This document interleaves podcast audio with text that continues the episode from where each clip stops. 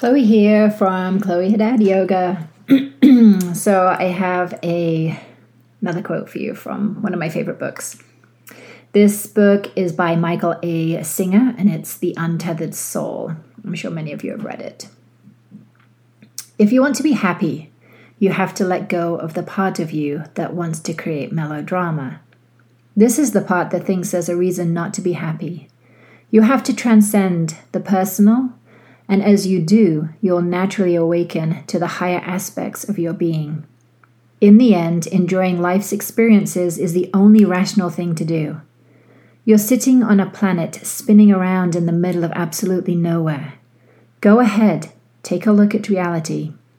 You're floating in empty space in a universe that goes on forever. If you have to be here, at least be happy and enjoy the experience. You're going to die anyway. Things are going to happen anyway. Why shouldn't you be happy? You gain nothing by being bothered by life's events. It doesn't change the world, you just suffer. There's always going to be something that can bother you if you let it. Powerful. Listen to that again.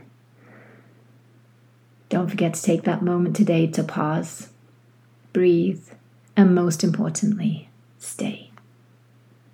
The light that shines in me also honors and recognizes that beautiful bright light that shines within each and one of you. I hope you have a wonderful rest of your day and thank you for stopping by.